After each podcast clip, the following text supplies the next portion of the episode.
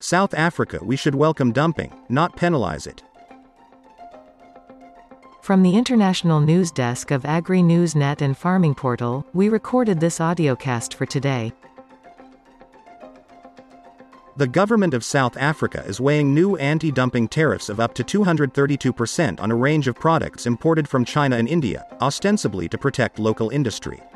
Bad plan. The International Trade Administration Commission, ITAC, a bunch of pencil pushers tasked with second guessing the proper pricing of imports, has asked Ebrahim Patel, the communist in charge of the Department of Trade Barriers, Deindustrialization and Collusion, DTIC, to impose anti dumping tariffs on a number of products imported from China and India. China and India are our big buddies in BRICS and are among our biggest trading partners, ranking first and eighth, respectively, in 2022. By contrast, our other buddies in BRICS, Brazil and Mother Russia, the glorious empire that revolutionary anti imperialists so love to serve, don't even enter the top 25. But all is not well between the buddies. Their crime? They're selling us things at low prices, and we don't want to pay low prices. We want to pay more. Up to 232% more, in some cases. Haven't you found yourself visiting a retail establishment with marked down prices and felt sorry for the retailer? Haven't you gone to the store manager and insisted that they charge two or three times the price for their obviously excellent merchandise, because that would be fair, especially to their more expensive rivals across the street? No? That's surprising because that's how bureaucrats in socialist governments, like our own, approach foreign trade. They argue that if foreign companies sell products at prices that are lower than they'd charge in other markets, it is not a wonderful opportunity to take advantage of, but it's a dangerous menace. If they do so, our trade apparatchiks believe they ought to levy a surcharge on the product, which goes into the state kitty for spending on all the wonderful things government officials spend money on. Note that dumping is not the same as predatory pricing, in which a deep pocketed company sells products below cost just to drive smaller rivals out of business, so they can gouge customers later. Predatory pricing is rare, and equally rarely successful, in a free market. Dumping merely involves charging different prices in different markets, with which rivals in an export market, such as South Africa, in this case, cannot compete. If such import pricing causes material injury, or even the threat thereof, with injury, meaning job losses, a loss of market share, or a decrease in prices, sales volumes, or profits, then the dumping is ruled illegal, and anti dumping tariffs may be raised. This sets an extraordinarily low bar for claiming unfair competition, which is readily exploited by opportunistic companies to demand protection from the state. In this case, our bureaucrats believe that we should all pay substantially more for checks notes, laminated safety glass, spades, shovels, picks, rakes, and forks, because our local producers are either too inefficient or are burdened with too many rules and regulations to produce them at prices that are competitive with the landed prices of imports from China and India. So called anti dumping tariffs are pure protectionism, and a testament to why the complex rules of the World Trade Organization are pointless. If you agree that free trade is a good thing, as signatories to the WTO agreements claim they do, they shouldn't give countries every excuse under the sun to impose new, punitive barriers to trade.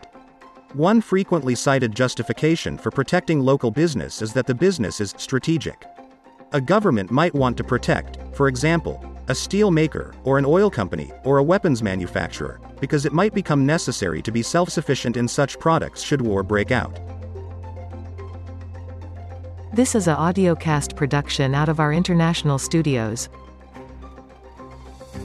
It is far fetched for South Africa's government to claim that we might find ourselves in a position where we cannot buy such products from abroad, and I cannot see any reason why pitchforks and pickaxes are a strategic manufacturing sector. Another argument is that anti dumping tariffs protect local jobs. They do, nominally, but they do so at the cost of a greater number of consumers who become relatively poorer.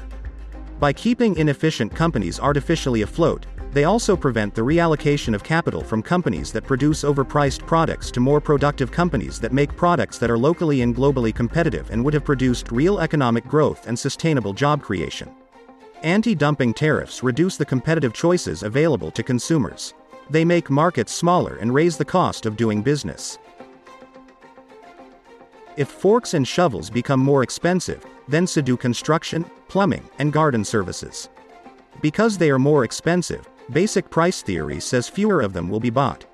Fewer construction, plumbing and garden services means fewer people can be employed by construction firms, plumbers and garden services. Besides the direct economic harm that anti-dumping measures inflict, they also stimulate price gouging. Companies know how to play the tariff regulators. It does not take overt collusion for local manufacturers to maintain high prices and fat profit margins if they know they can get anti dumping protection against foreign rivals who cut prices to gain an advantage. In fact, the state meddlers will even give them an implicit lower bound for their pricing the price of imports plus the value of the tariff. The result is that consumers pay more, not only for the import, but also for the domestically produced alternative.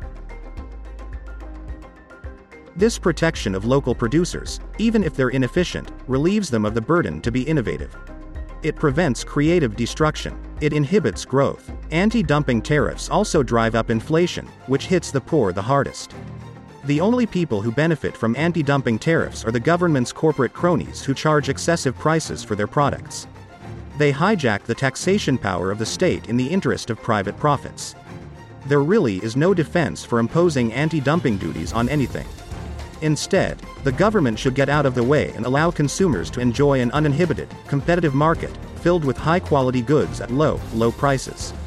Protecting corporate profits at the expense of the people is not how you deliver a better life for all. This was a audio cast from the news desk of CRA Media International in Zurich, Switzerland.